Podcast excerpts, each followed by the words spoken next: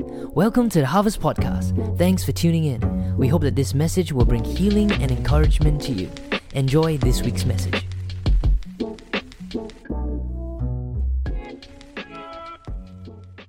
Today, I have the privilege of bringing the word. And usually in Youth Sunday, I preach. This is a lot of words. Usually in Youth Sunday, I only use like five verses, usually because I don't want to uh, cause them to lose their attention span. But today, I'm not just preaching the youths, I'm preaching to the whole congregation. So, young people, I need you to bear with me. Today, I have 15 verses, all right? Five verses per slide. Uh, so, you need to bear with me, okay? So the, so the context here is we're going to read about Prophet Elijah and Elisha. Today, I want to look at how uh, successfully Prophet Elijah passed on his ministry, passed on the mantle to Elisha. I, I find that very, very interesting. And if you don't know prophets, they speak on behalf of God. So they hear from God, they listen from God, and then they prophesy over the nation of Judah or Israel. They prophesy over the king. They speak on behalf of God. That's what they do. And, and Prophet Elijah is a prominent prophet. And this portion that we're about to read, we're going to read about that succession from Prophet Elijah to Elisha, that transition. All right? So I'm going to read verse 1. Now, when the Lord was about to take Elijah up to heaven by a whirlwind, it's interesting because that's how Elijah dies. It's interesting. He died by being taken up to heaven. Elijah and Elisha were on their way from Gilgal. And Eli- Elijah said to Elisha, Please stay here, for the Lord has sent me as far as Bethel. But Elisha said, As the Lord lives and as you yourself live, I will not leave you. So they went down to Bethel together. And the sons of the prophets who were in Bethel came out to Elisha and said to him, Do you know that today the Lord will take away your master from over you? And he said, Yes, I know it. Keep quiet. Right? In our Malaysian context, we're saying, Diam lah. Don't, don't, don't talk. It's disrespectful to, to talk about a prophet before he's gone. All right. Verse 4. Elijah said to him, Elisha, please stay here, for the Lord has sent me to Jericho. So the same thing is happening a second time. But he said, Elisha said, As the Lord lives and as you yourself live, I will not leave you. So they came to Jericho together. From Gilgal, they went to Bethel, they went to Jericho. Again, the sons of the prophets who were at Jericho drew near to Elisha and said to him, Do you know that today the Lord will take away your master from over you? And he answered, Same thing. He said, Yes, I know it. Keep quiet. Then Elijah said to him, Again, please stay here, for the Lord has sent me to the Jordan, the third place. Again, Elisha said, As the Lord lives and as you yourself live, I will not leave you. So the two of them went on. Fifty men of the sons of the prophets also went and stood at some distance from them, as they both were standing by the Jordan. Then Elijah took his cloak and rolled it up and struck the water. And the water was parted to the one side and to the other, till the two of them could go over on dry ground, kind of echoing what happened when Moses parted the Red Sea. Verse 9 When they had crossed, Elijah said to Elisha, Now this is the moment. Ask what I shall do for you. What do you want from me? In other words, be, before I am taken from you. And Elisha said, Please let there be a double portion of your spirit on me. And he said, You have asked a hard thing. Yet, if you see me as I am being taken from you, it shall be so for you. But if you do not see me, it shall not be so. This is the last portion, verse 11. And as they still went on and talked, behold, the chariots of fire and horses of fire separated the two of them. And Elijah, as mentioned, went up by a whirlwind into heaven. And Elisha saw it, and he cried, My father, my father, the chariots of Israel and its horsemen. And he saw him no more. So, this gives us an idea on the relationship between the two of them. Not just mentor and mentee, but of spiritual father and son. Then he took hold of his own clothes and tore them in two pieces as a sign of mourning. Verse 13 And he took up the cloak of Elijah that had fallen from him and went back and stood on the bank of the Jordan. Then he took the cloak of Elijah that, had, that and, and when he had struck the that had fallen from him and struck the water, saying, Where is the Lord, the God of Elijah?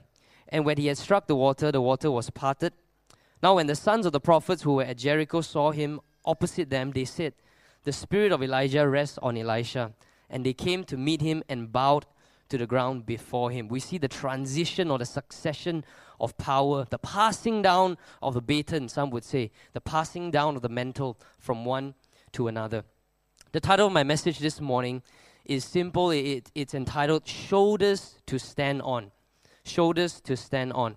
Let me pray this morning as I invite God's presence to empower me as I share the word. Father, we, we want to thank you for gracing us with your presence, even as we have praised and worship you. Your word declares that you inhabit the praises of your people.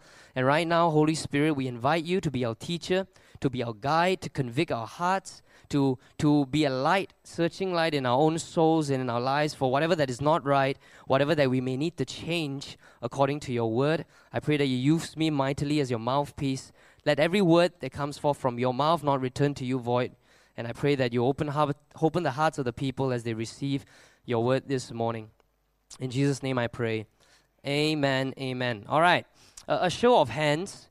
How many of you at this age still genuinely enjoy cartoons? Okay, quite a lot. Good, good. Maybe some of you are shy, you know, but in Harvest Youth, we always say that you can raise up your hand. You don't have to worry about your armpit smelling bad because we're all wearing masks. So, so you don't have to be shy, you know. Uh, but, but usually, we, we, we had this perception with cartoons where it's for kids. Like, you cannot really speak much. You know, maybe it's beyond us. It's, you know, for the younger generation or really for kids, you know, we don't like watching. So you can put up the, the, the movie on, on, on the screen. And recently I was just watching this movie. I don't know how I came across it, but I find it so, so interesting. Because you don't expect a, a, a cartoon to kind of speak to you. You would think that it's, it's for kids, but, but towards the end of the movie, I was really shaken in a good way, and it really, really impacted me, right? So for the next few minutes, very short minutes, I'm going to re- in, in a way, kind of like review and summarize this movie. This movie came out five years ago. So, for whatever reason, you don't want me to spoil it for you, you can cover your ears. Right, in the next three minutes, those watching from home, you can mute me if you still want to watch this, right? So, and I believe it's necessary for what I want to share. So, Cars 3 suggests that it's the third adaptation, right? We see that before in movies. So, Cars 1 and 2 happened before this. And if you've never came across this before, this is the world that Disney created where there is no living human beings. And the living beings are cars, right? They are cars. And the main character is this, this red car. He's called Lightning McQueen, this red car. And in the first two cars, he's the hero. He's at the peak of his career as a racer. But in the third cars, after some time had passed, now he's like a veteran on the brink of retirement. You know, he's like wearing out already and, and with him at the end of his career, there are younger cars, bear with me, younger cars coming in, taking over, so to speak, wanting to take over his mantle, asking him to retire. You should go already, your time is up. But he is not ready to let go. And, and, and the big statement in the movie is I will only quit when I'm ready to quit. I'm on, I will only leave when I'm satisfied, when I feel I'm done. I don't want anyone, any young fella coming, you know, to push me aside and ask me to retire and move on. And that's his heart behind it. So the new cars that are coming in, one of it is the black car at the back, right? That black car is called Jackson Storm. So that black car is his main rival throughout the movie. All right. So Lightning McQueen, he races for a sponsor. Usually in, in NASCAR and the racing, they race for a team, they race for a sponsor. All right. So his sponsor believes in him. Even though he's a bit older, he's not as fast as, as he was before, but they trust him, they believe in him. So they invest in certain training regimen for him. And they hired this yellow car, which is a trainer. This yellow car is a female character. This yellow car is much, much, much younger than him. So, for a big part of the movie, we see the interaction between the two of them. How the yellow car trained the red car and then later on, we find out that that yellow car always wanted to race, always had the passion to race, but never had the opportunity or the confidence to do so. So you see the two of them kind of going through ups and downs during the training part. And now we fast forward to the end of the movie, right? This is what, this is what happens when you let a youth pastor preach. Talk about cartoon, ah, Don't worry, those watching online, Pastor Allen will come back and then he will correct all my mistakes next week, all right? Bear with me. All right. I'm, I'm going somewhere, okay? Trust me. All right, now we fast forward to the end of the movie, the final scene. And I would think the classic underdog story is usually you begin uh, a bit losing, you know, start losing first, losing a bit of doubt. And then when certain people come and encourage you, and then you got a uh, change in perspective, you're motivated, and then you end up winning. So I thought that this was what would happen later on with the red car. But to my astonishment, what happened was as he was racing, he had a change in perspective because he realized that his body just couldn't do it. He really, really couldn't do it. And he was thinking to himself, this yellow car always had a desire to race, but never had the opportunity, never had the confidence to do so. And because the two of them raced in the same team, so what he could do is he can go into the pit stop and tag her in. So she can come in and win. And to my astonishment, that's exactly what he did. He wanted to win so badly, but deep down he knew he couldn't do it, that his time is already up. So what he did was he went to the pit stop, he tagged her in, she came in, and she won it. And that's how the movie ends. And it completely caught me off guard because I never thought that something like that would happen. You know, I never thought that I could learn something from a Disney movie. And the main line in the movie where he says, I will only quit when I'm satisfied. Towards the end of the movie, he was satisfied because finally he found his purpose. You know, even though we stop racing, it doesn't mean we lose our purpose. Maybe for us, some of us, the next season is paving the way for the next generation. Maybe for some of us, you won't be the one crossing the finish line. You will empower someone else to do it. But at the end of the day, the team still wins. But you may not be the one to cross the finish line. I believe as I was preparing this message, I, I'm reminded of this story because I wonder whether we are aware that we are racing or running for the same team. And sometimes that can happen, even within a church. We forget that we are all in this together. We have the same goal. We are part of the part of one body. And in order for the kingdom of God to keep advancing, for our team, so to speak, to keep winning, many times we need to think beyond ourselves. Even if we are not the one to cross the finish line, will you still do what is necessary? You know, if you're a leader in this place, you, you lead people, or you're a parent, or, you're just a, a leader over a ministry, if you really ask yourself the question, if you keep doing what you're doing, is this ministry sustainable? Will it have longevity? Will it die with you? Or will the ministry go on without you? Because sometimes, even myself, I can fall victim to thinking that I'm so important that the ministry needs to be built around me. And the problem with that is later on, if I am taken out from the equation, the whole thing will crumble. And I don't know if any of you can relate to that. So, if, especially if you're a leader, especially if you're a parent, if you don't instill the right qualities in your child when the time is right, it's an investment. And then when the time for them to go out to the world and to be exposed, when the time comes, it may be a bit more challenging for you. So I want, I'm wondering this morning whether we would do that right thing. So, what I want to talk about, of course, is succession.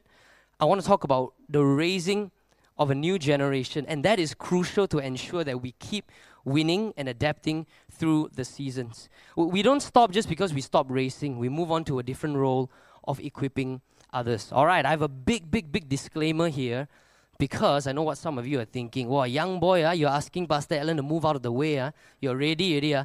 But that's not the heart of this message. The heart of this message is not about succession of one person to another, but I'm talking about a generation rising up, the next tier of leaders. So I want to just kind of address the elephant in the room. You know, maybe you think, oh, this, this boy I asked Pastor Allen Siam is my moment. You know, that's not my heart. So I hope you understand that. All right? Okay. Let's move on. But succession is easier said than done. Right? There's so many bad examples in the Bible. When you move from one king to another king, you read about in, in 1 Kings, 2 Kings, usually you have a good king. And then when they pass to their son, the next king, they depart from the ways of the Lord and they become a bad king. So I'm just wondering how, how did that transition take place? A few examples. Jehoshaphat was a good king, but when he passed the Jehoram, he departed from the ways of the Lord. And what that means is that he led the nation of Judah to worship idols and other gods. Hezekiah was more or less a good king, but his son Manasseh was the complete opposite. Josiah, the one who instigated reforms and said, No, no, no, no, we need to come back, we need to worship God.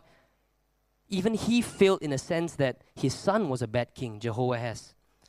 But this morning, I want us to look at a good example, in my opinion, one of the most successful transitions from prophet Elijah to Elisha. And I'm going to make a few observations regarding succession. And I hope that uh, we can learn something. And today's message is interesting because I want to speak to three different groups of people. Number one, if, if you are generally maybe a bit more um, older, it's not specific to age because it depends whether you're a leader um, um, it's not specific to age. For example, you know, I, I'm younger than a lot of the worship leaders that I'm trying to raise up in the worship team. So, not specifically, I'm talking young to old. I'm just talking about maybe a predecessor to a successor, right? So, have that in mind. I want to speak to three groups of people. The first group is you are a leader, you've been in ministry in a while, but maybe God is impressing on your heart that you need to start planning for the next generation. That's the first group of people. Second group of people, maybe like the young people here, you're on fire, you're ready, and you want to do more. You know, you want to you want to succeed. That's the second group. The third group, which is which I fall in that category, you are a combination of the two. Certain aspects of your ministry, you are you are the mentor, you're the leader, certain aspects, you are the mentee. That's for me, for example. You know, in, in youth, I, am leading them. Uh, but but in, in regards to the entire church, I'm under Pastor Allen. So, so for me, it's, it's two ways. And maybe for you, it's like that as well. Generally, I want to ask the question how can we provide our shoulders for others to stand on? At times, it may be uncomfortable but I believe it may be necessary to ensure the kingdom of God keeps running and keeps growing from glory to glory, from strength to strength. And another question is how to stand on the shoulders of others. So I want to go maybe a little bit more practical with how that transition takes place between Elijah and Elisha, right? Let's go back to the passage that we read. I want to make three observations and then we'll be done, all right? I actually time myself to preach short because in youth ministry, you go past 20 minutes and then they start losing attention already, right? So 20 minutes is uh, probably the intro of Pastor Allen's message, right? So, um, so don't tell him that. But anyway, he can watch. All right, so, so I hope that I won't go very long today. Okay, my first point. First observation I want to make you need to stay close. How, how can you lead or mentor from a distance? How can you be a good follower or a disciple from a distance? Right? If you're leading from a distance, that means that they cannot observe, they cannot learn from you, they cannot journey with you. Look at verse 1. It says, Elijah said to Elisha, Please stay here, for the Lord has sent me as far as stroke 2 Bethel, to Jericho, to Jordan, because it happens three times.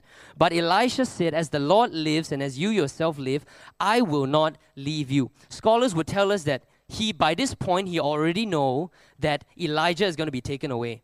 But he feel like there's still something to receive. There's still something I want to impart from Elijah. And I'm not ready to leave his side just yet. So three occasions he didn't leave. He stay close. We backtrack a little bit. In the appointment of Elisha, it's interesting because if you read towards the end of First Kings, it talks about the appointment of Elisha as the successor. That's, that's what the heading says. But if you read the verse, it doesn't talk about successor. It talks about the appointment as an apprentice, the appointment as an assistant. And if we look in it further, the experts will tell us that he spent six years, six years under the leadership of Elijah. Six years. Succession takes time. Succession is not an event, it is, it's a process. The problem with some of us is we only plan for succession when we are tired of the ministry and we are ready to let go. Now I want to let go. The right thing to do is find a successor. who can I find? Uh? You want, right? Uh, then we just kind of throw to that person. Succession doesn't look like that. Succession is not self-seeking in a sense that you only want to succeed when you are done. I pass on now. I want, I want to pass to you already. Then you start looking, okay, who, who's interested. But succession, I feel, is something that we should set in motion. It's not an event, it is a process. So I believe it goes both ways. When, when you begin that succession process, you need to be close to the person you're discipling, to these young people. I need to be close to them. At the same time, they need to have the desire to be close and learn. You look at Elisha, the desire that he has to stay near and learn.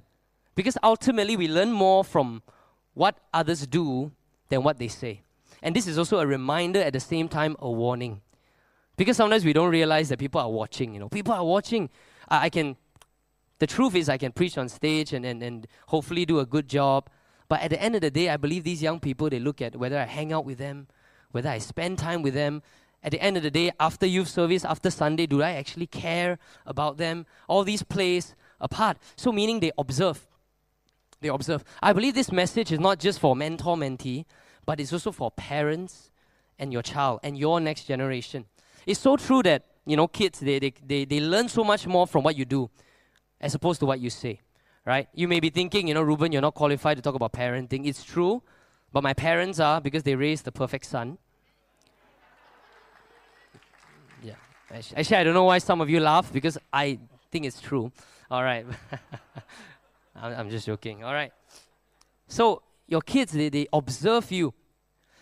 And, and sometimes we forget that with this two and a half years of pandemic, we have a generation of young people who matured or developed within the pandemic.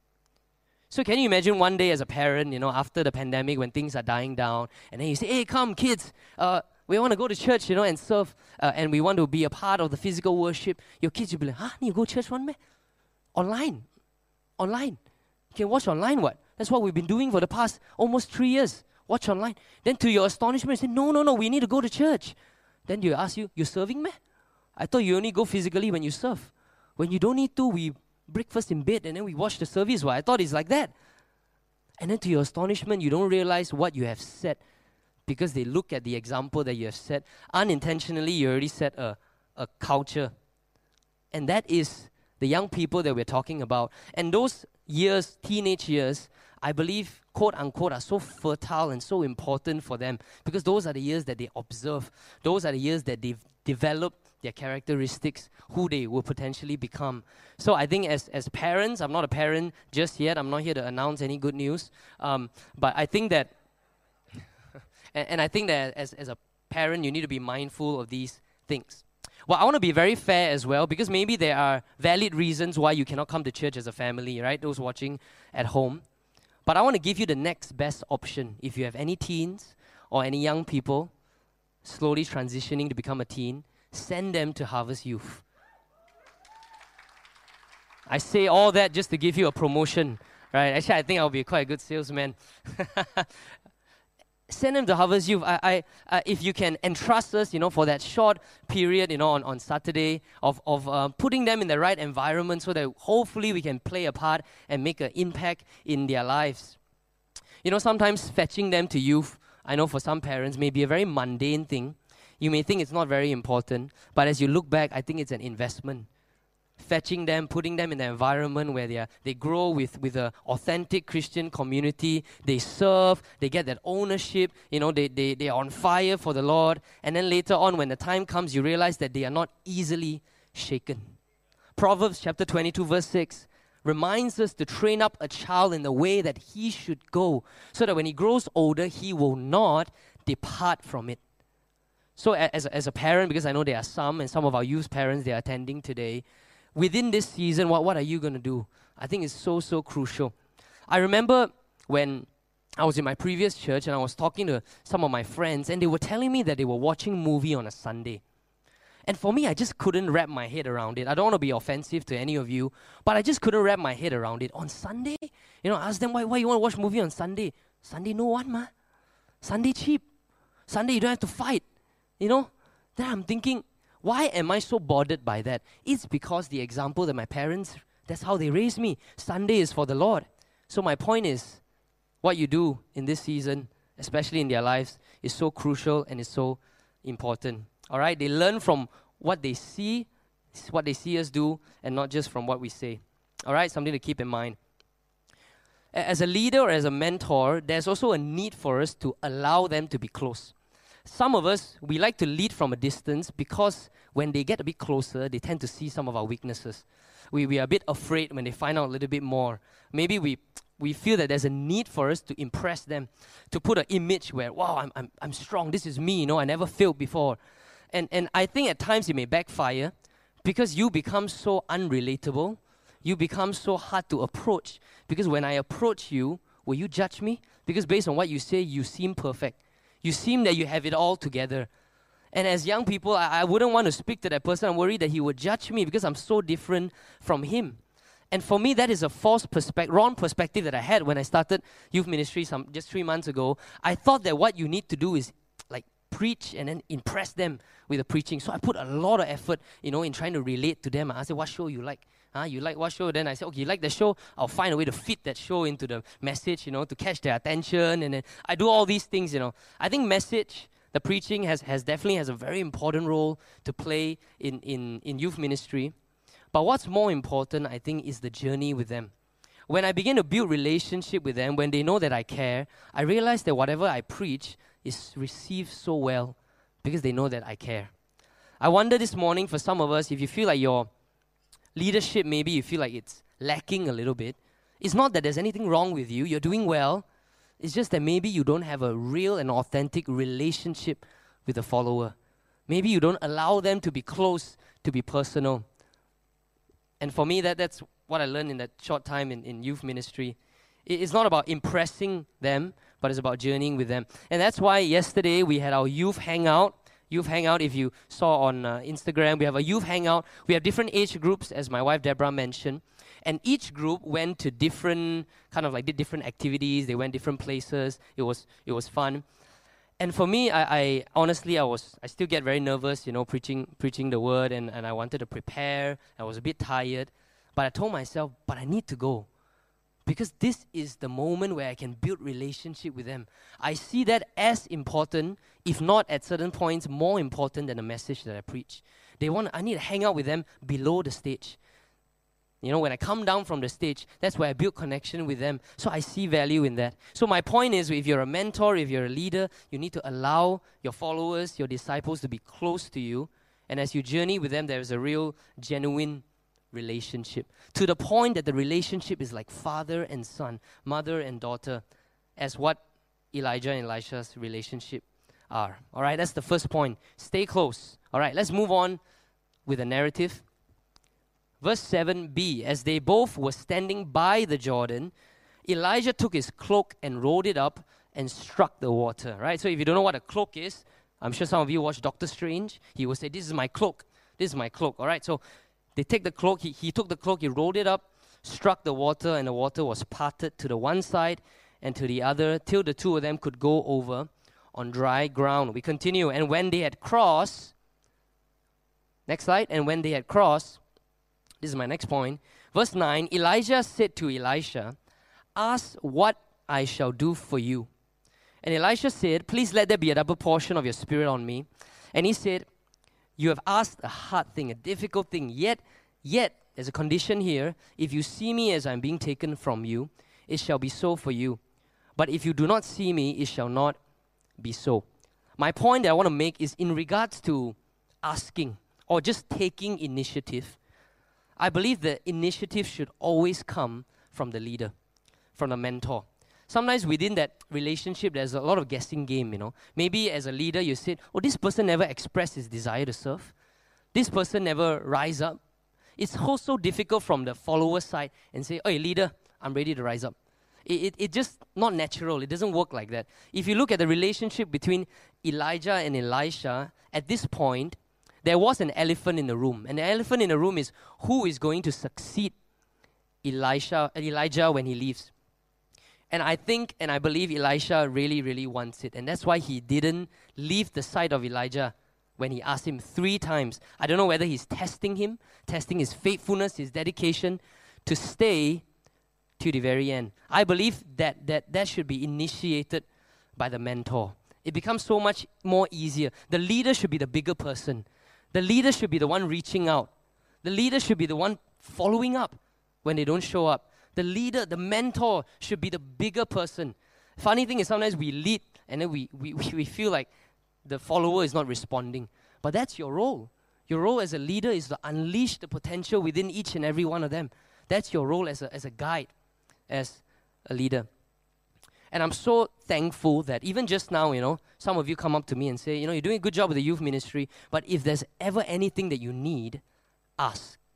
Ask, whether it's resources, whether, you know, it, it's any way that we can help. And it's not just one, you know, a number of you came up to me, and, it's, and it really speaks to me because just like, in, in a similar way, just like how Elijah opened the door for Elisha, what is it that you want from me? What is it that you want? Some of you came up and said, if you ever need anything, ask. And that means a lot to me because now I know there's an open door whenever I need help. And I think that's what we need to do. So I find this very interesting. So El- Elisha asked for a double portion of Elisha's spirit. If you look in the Old Testament, the elder son usually inherits a, a double portion of the inheritance of the father, right? And I'm the only child, so don't have to worry about all the inheritance stuff. All good, we know where it's going. all right. That's a, that's a bit mean, lah. All right, okay, I'm just joking. So, what he's essentially saying is, I want a double portion of your spirit. Some scholars believe that he's essentially hinting to him, I'm your successor. I'm your guy. I, I want it. I'm ready. And he had to show his faithfulness, you know, because it took some time. There's a condition here. The condition is if you stay to the very end, if you see me as I'm being taken away, then it is yours. So he did. He did show that dedication, that six years of being trained as an apprentice. You know, for some of us young people, maybe we feel like our time has not yet come. And I felt that before, you know. I feel like, why there's like a like a lid over me, you know. I, I want to rise up, but not yet. I think that's God's process of, of pruning us, of training us. Maybe we're not ready. If God allow us to shine and lead when we are not ready, He is doing more harm than good. So something to, to keep in mind. But on that note, I, about initiating, I do have just a few questions that I want to throw out. You know, for as long as I've been in church, not just this church, but other churches, there's always a desire for the next generation to rise up. We always mention that there's a, there's a desire for the next tier of leaders because we need to have like a succession, you know, we need, and I'm sure the board or some of you leaders, cell leaders, you've talked about it before. But I think besides just initiating that idea or that vision, there needs to be much more clearer intention. You don't just initiate the idea, but I believe you should initiate more practical stuff. I'll give you a few examples. So when you say young people rise up, are we talking about more young adult cell groups? Are we talking about potentially a, a new uh, church service where, where there are platforms for, for young people to run uh, uh, maybe young people theme service? Are we talking about having more young people in the church board with, with election coming up? And if that happens, how does that help the next generation to rise up? I, but what my point is, when it comes down from top down, it becomes so much more easier. Is there training involved? Is there a leadership pathway? Or what, what do we do when we want to rise up? Is there like steps? Is there classes that we go through? So when we say that we want young people to rise up, I think that's not good enough. How are we going to do it? Rise up to what? So sometimes I wonder. The heart is there. The intention is there. The vision is there. But I think moving forward, this is something that you know we can work together today I don't see my role as representing um, the young people and asking for things. I don't see my role as representing the older ones and asking young people, you know, we better buck up. Huh? When the opportunity comes, you rise up. I see myself more as a as a vessel, as a hopefully a, a middle ground, trying to pull the two together. All right, so rise up, but how? In, in what areas? You know, there is a condition that is given here as well it's good that you have that fire. It's good that you have the passion, just like Harvest Youth, these first few months, we are on fire. But ultimately, I think what a good leader should look for is faithfulness. We need faithfulness. That is the condition. For a lot of us, we are impressed with talent. We are impressed with, you know, that good looks. Thank God I have both. You know, they, they are. It's, it's true, you don't have to laugh, all right? Okay, it's a joke, all right. But unfortunately, I don't have humility. All right. So, so we are impressed with that. And, and at the end of the day, God doesn't say, well done, creative and innovative servant. You know, well done, you, you, you are stylish, you know, you're so hip, you're so relatable. Wow. Well done, good preacher. The Bible says God will say, well done, good and faithful servant. Have you been faithful? And as a leader, if you're looking for succession, if you're looking for the next person or you, who you want in your committee, I think what we look at is should be faithfulness. And as a young person, you know, many times we kind of build all the external aspects. Maybe you want to improve in your skill, you want to improve in all the external stuff. But what God is looking at is that faithfulness, that dedication. I think that's what we want to look at. I have the privilege of teaching guitar and drum students, and I always tell them the same thing. The most effective practice regime is to practice every day for five to 10 minutes without fail. Doing that is better than practicing two hours once a month. And, and the two hours sound very impressive, you know. You say, wow, I practice for two hours. You'll be like, wow, I'm so, I'm so impressed by that. All right, then after that, oh, no more already. I got no time. At the end of the day, which one is more effective? The one that practice five minutes, 10 minutes, but every day. You relate that to your devotion, your quiet time with God. You know, we always say that keep it simple 5, 10 minutes, spend time with God daily, as opposed to having, you know, a great fast, two hours a year. You know, you compare the two, which one is more effective? And I think that's what faithfulness looks at, look, looks like. Even though we don't see uh, the fruit of it just yet, but we keep plowing the ground, we keep sowing.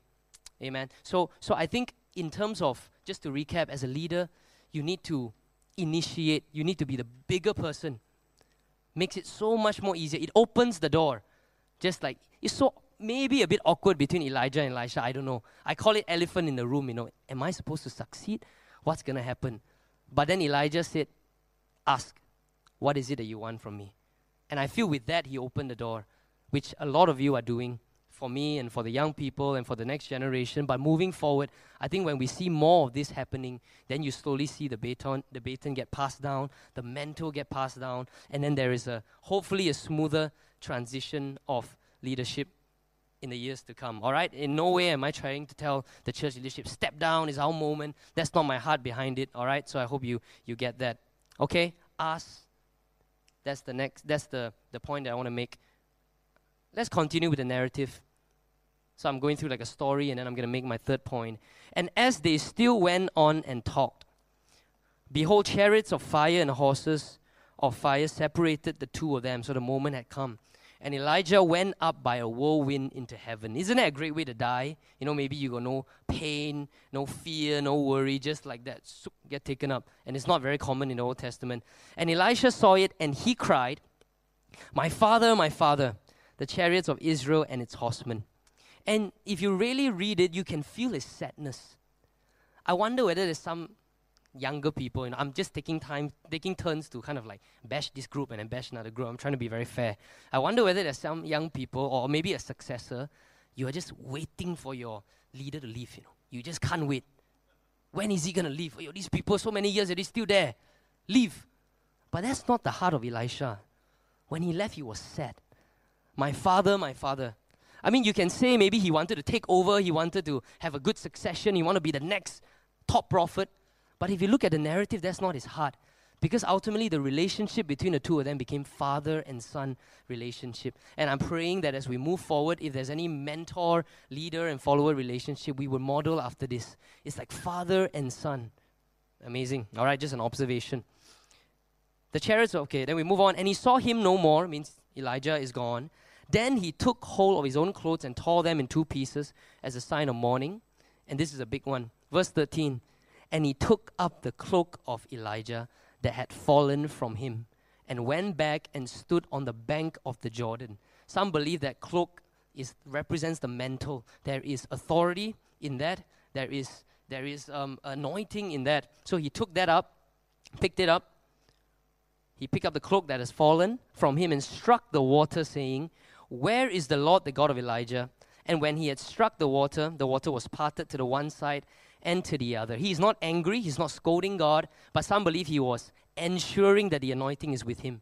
Because if you look at it, the last quote unquote miracle that Elijah performed is the first miracle that Elisha performed. You look at that passing, it's beautiful, all right? Struck the water, water was parted, and then Elisha went over. Now, when the sons of the prophets, all those kipoti, you know, around, sons of the prophet saw him, they said, they acknowledged the spirit of Elijah rests on Elisha. That, that was the transition. But for me, the point that I want to make is you have to pick it up. You see, at this point, it's all talk. At this point, Elisha, he showed desire. I want it. You know, I want a double portion. It's all talk. But when the time comes, will you actually pick it up? Because when you pick up, it's not just prestige, it's not just authority, it's also responsibility. There is a weight of responsibility to it, you know. What about the enemies?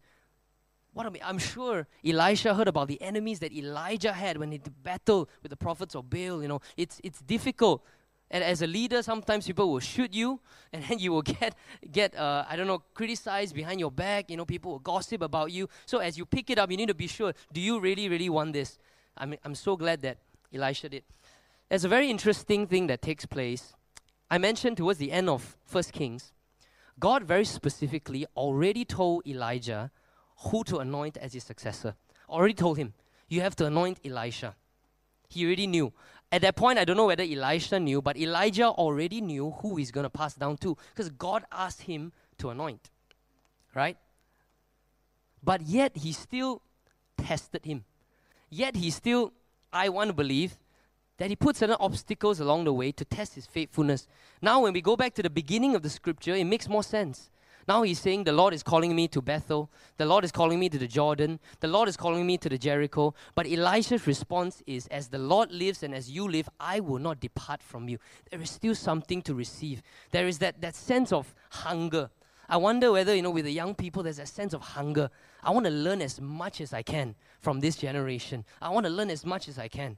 I'm not just waiting for them to go off. I'm not waiting to go and then I can have my moment. But there's so much for me to receive you know? And for me personally i observe a lot you know pastor ellen and the church leadership. And and the, the church of course is not perfect. But there's one thing that i really love about the church is whenever there's a vision very quickly you see people catching on to the vision and whatever that we kind of set in motion will take place. And that is an anointing that i, I find so worthy for me to inherit hopefully you know in, in regards to the youth ministry when there is a vision hopefully I can build a group of people who catch the vision and say, let's go. And I think that's kind of like a, a very good legacy that Harvest has built. So something like that I, I begin to observe. All right. But at the end of the day, the question, just like Elisha had to pick it up, I wonder when the opportunity presents itself to you, whether you're a young person or whether you're taking up the challenge, when that opportunity comes from you, for you, in front of you, will you pick it up? Because a lot of us, we can have talk, you know, big talk, but then when the moment comes, we don't want to pick it up. You know, some people tell me that they, they like movies because movies you get it done in two hours, but I don't want to watch drama. Why drama? 16 episodes, you know. Do you watch Korean drama? Right, watch it, right, and then it will help you with your relationship with your wife, right? You just look at what the Korean guy does and then you just do it, and she'll love it. All right. I mean, it's working so far, lah, so far. working so far. It's uh, honeymoon phase, lah. Some people say, you know, Ruben, you're still in the honeymoon phase, you know, so whatever she, she's quite good, no? Whatever that I say, she just say, okay, she submit very well. So, so that's a good direction to have. But, but joke aside, we don't like Korean dramas. On average, 16 episodes. Some of you will know, right? 16 episodes. And this is an oxymoron sentence, but sometimes I hate how much I love it. Does that make sense? I hate it. You know why? Because I love it so much, now I need to change my lifestyle to make time for this Korean drama. It's quite annoying, right? Some people like movies, two hours, done. Forget about it, move on with your life. But then now this drama is a commitment. That's why for me, a drama is a commitment. No, you look at the backstory, I look at behind the scene. Is this guy good looking? Is this girl good looking? All right, what am I about to commit? You know, because you all know I have quite a lot on my plate. If I want to commit, it's like a part time ministry. You know, I have to commit to watching drama. So then I really discern and ask myself, is this the right thing to do? Of course, I'm making a bigger point. In a similar way, a lot of people they want to take up the challenge, but they like one-off thing. You know what's one-off? Ruben, you need help? Call me. I'll come. But I won't be there all the time. I want to watch the movie. I don't want the drama. I don't want the series. Why? Because if you want me to commit, I need to change my lifestyle. There are certain things I need to sacrifice. And now the, my flow is ruined. I'm inconvenienced. Cannot. So, but I want to help. So I can help. When you need me, call me. But, but I don't want to be there through the whole period. And for us, some of us are like that. Maybe we're in different seasons, and I understand that. I'm not trying to be, be offensive or mean. But I think, especially for the next generation, when you step up, you need to step up wholeheartedly. It's not just certain aspects that I like. When I feel like it, I come. When I don't feel like it, I don't come. That's not what God is looking at. He's looking for faithfulness. He's, lo- he's looking for those who are in it, you know, for the so to speak, Korean drama. Maybe God is training me, you know, watch more Korean drama, trains your faithfulness. All right, okay, that's not biblical, don't quote me on that. All right, so I hope that gives you an idea of what I'm trying to say. But as you serve, I believe deep down it, it is an investment. An investment means that you don't see it just yet. Maybe you don't see it right now. You know, my, my mom, she had to send me for uh, music classes at the age of 11. It, I'm sure it's not cheap. And at that point, I, I, I don't know, maybe she already see very far ahead. She said, one day you're going to need all these skills. So I'm going to invest it right now. Do it right now. So investment means that it may feel uncomfortable, it may cost you something, but you don't see it just yet. And the Bible tells us that there will be rewards. Maybe some of those rewards you won't see in this life. Maybe you see in, in, in the next one where you get to enjoy for eternity. Maybe that's for some of us. As you serve, I think God will also bless your family. You, you become a great example for your kids to look at. Can you imagine when, when my dad or when my mom, you know, for you leading the charge in serving? Wow, that speaks volumes. So much more than having to teach them, you know, and really, really go through the Bible, you know, that, that's important as well. But ultimately, I think your example speaks so much more. And ultimately, I believe your own spiritual life, you will grow as well. Because when you serve, deep down, you want to improve. Because you are leading people now, you sense the responsibility and you want to build, you want to equip yourself. So there are benefits to serving, and God is no one's debtor. He will not ask you to sacrifice and do all those things and not bless you.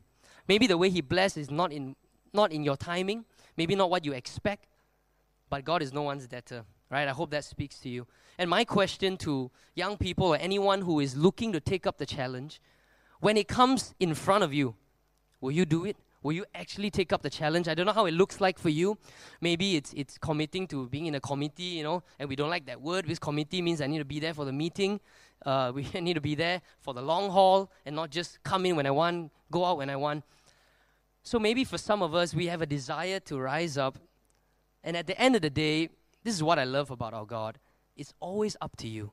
He never forces you into anything. And that's where the beauty is, because you get to make the decision. And I pray that when these opportunities come before you, and I'm not just speaking to young people, you know, because there are various ministries within the church, a lot of community and, and schools and all that. There are many ways that you can help out. And when the opportunity presents itself, I wonder, just like Elisha, will you pick it up? Will you take it up? All right. I, I, I'm almost done, but I want to draw to a conclusion with, with this character, Nehemiah. Nehemiah. And, and as I was preparing, I felt that God asking the question to our church. I wonder if there are any Nehemiahs, right? Of course, not the name. I'm not talking about the name, but what it represents. What it represents. You know, the people of God, they were they were rascals in a sense that they turned away from the Lord. They took advantage of His goodness, His faithfulness, and then they worship idols, they worship other gods. And because of that, God allowed them to be exiled to Babylon. And then later on, some years pass, we, we read about the Persians coming in, overtaking the Babylonians. And at this point, when we read about Nehemiah, they were under the rule of the Persians. Nehemiah is a cupbearer, and where we pick up in the story, I won't go to the story, but just very quickly, he was in the presence of a king and he was sad. As Pastor Ellen mentioned before in his message, you know, you, you cannot do that when you're serving the king. But the king realized that he was sad. And the king told him, You're not sick, so why are you down? And then he asked this very interesting question. He said, Why am I not sad? Why am I not down when the city that I love, when, when Jerusalem is in ruins? And I believe after this pandemic, in some sense, it has left the church in ruins. You know, I, I know that we have a lot of advancement in, in the media and all that, and that is exciting. But as you look around and you really ask yourself, we are not like before. If you're honest with yourself, we're not like before. There is still a group that maybe will never come back to church, or maybe have gone to another church for, for whatever reason. But I wonder if there are any Nehemiahs who would say that, I am sad. I pray that there will be some kind of discomfort within you a healthy dose of discomfort and dissatisfaction and say that, how can the church lay in ruins? You know, if some of us, God has blessed us, you know, my career is doing well, my kids are doing well. But how can the church, the church that I love, the bride of Christ, be in ruins after the pandemic? If I have strength within me and I have breath within me, I want to do something about it. And that is the heart of Nehemiah. King asked him, What do you need? What are the resources that you need? He asked, asked for permission. He went back to Jerusalem and he built the walls of Jerusalem. And I think for the next season, this coming season of our church, it's definitely a season of rebuilding. And I pray that there will be more Nehemiahs rising up and say, I cannot stand this. The church, the walls have been broken down. I need to rebuild. I need to do my part. Amen. And that is my challenge to you, not just to a young person, but in general. Will we take up the mantle? All right. Musician, musicians can come. I'm, I'm going to end with this statement. Standing on the shoulders of giants. I want to end with this statement. You see, Joshua, stood on the shoulders of Moses. Timothy stood on the shoulders of Paul and Titus as well. You read in the pastoral epistles. The disciples stood on the shoulders of, of Jesus. They, they observed him, what he did. Some of you are checking out a young musician. Wow, I got a drummer here. Not bad, huh? next generation. Wow, I got young people here, you know. but I'm so glad. Let's give a hand to the team because I think they did really well. All right. Okay, let's continue. The disciples stood on the shoulders of Jesus, and more importantly, Elisha stood on the shoulders of Elijah. And I find this very interesting. The scholars would tell us that Elisha went on to do twice as much as miracles as Elijah did. Twice. And there's nothing to boast about it because Elijah set the foundation for him. Just like us, you know, there's nothing to boast in, in Harvest Youth because the, the older generation, the previous generation set the foundation for us. In fact, it's because of them that we can achieve all this. And I feel that if we approach it with this heart, I believe we cannot go wrong. That is the right posture, that is the right sense of humility that we should have. As we reflect in our own lives, sitting here, how many of us can really say that we are a self made man? I know some of us, we like to say that. We say that, you know, I did it on my own. But along the way, I'm sure someone came and, and advised you.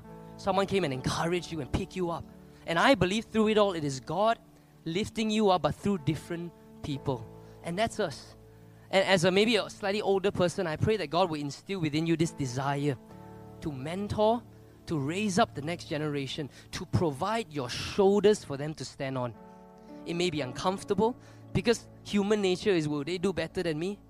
You know, are they going to do better than me? Are they going to make me look like I didn't do my job properly for the past few years? But I don't think so. Because the posture is because of what you have done, now we can do what I do, what we do. Right? In, in, in Paul was telling the Corinthians, you know, there's a process to growth. You know, we sow the seed, there's a different group that waters, but God is the one that causes the growth. So you have a part to play in the process as well. And for the younger people, I think it's a posture of humility. It's so important, you know, that when we achieve success, we know that through it all, it was God that enabled it, but it was God has set these different authority figures, different mentors, different leaders in our lives who paved the way for us. How can any of us say that we did it by our own strength or our own might? But through it all, as I conclude, I believe ultimately is this is bigger than you and me. This is about the kingdom of God. And in order for the kingdom of God to keep advancing, to sustain, to thrive, to pick up after the pandemic, there needs to be a succession. There needs to be an intention. There needs to be a discussion along all these things. How can we raise a next tier of leaders? Because in order for us to keep winning and racing and achieving great things for the Lord, there needs to be longevity. There needs to be sustainability. Amen. So I hope that speaks to you. I feel that there are, there are two postures that we need to have. If you are a leader or a mentor and you feel like, I want to spend the next season of my life equipping the next person doesn't matter if that person is older than you, but it's just about ensuring there's continuity. And even as we sing, I pray that God will, will put that seed within you.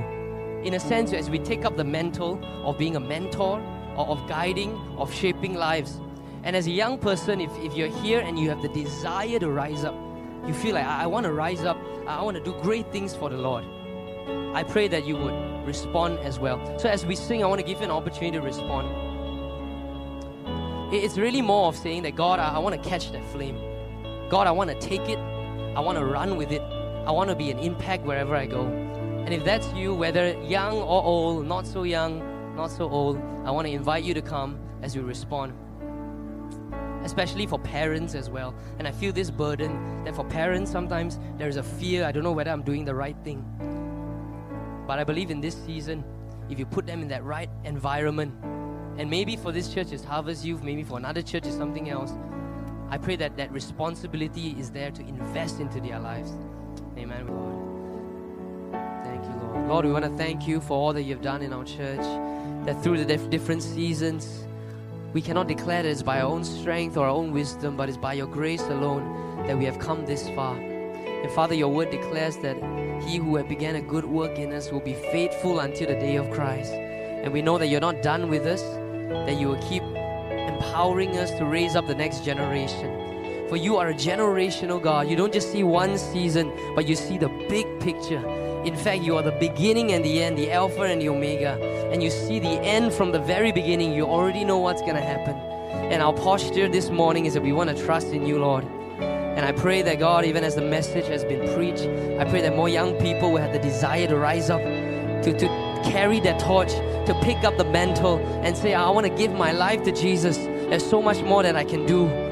The talents, the, the, the, all that the Lord has given to me, I want to use it for His glory. And Father, we want to pray for our faithful older generation who has been running for a while, and we are so appreciative of the legacy that they have created. I also pray that you will, you will spark a flame within them to have this desire to mentor the next generation, to provide their shoulders for us to stand on, so that together as a church we can grow from glory to glory, from strength to strength for your kingdom.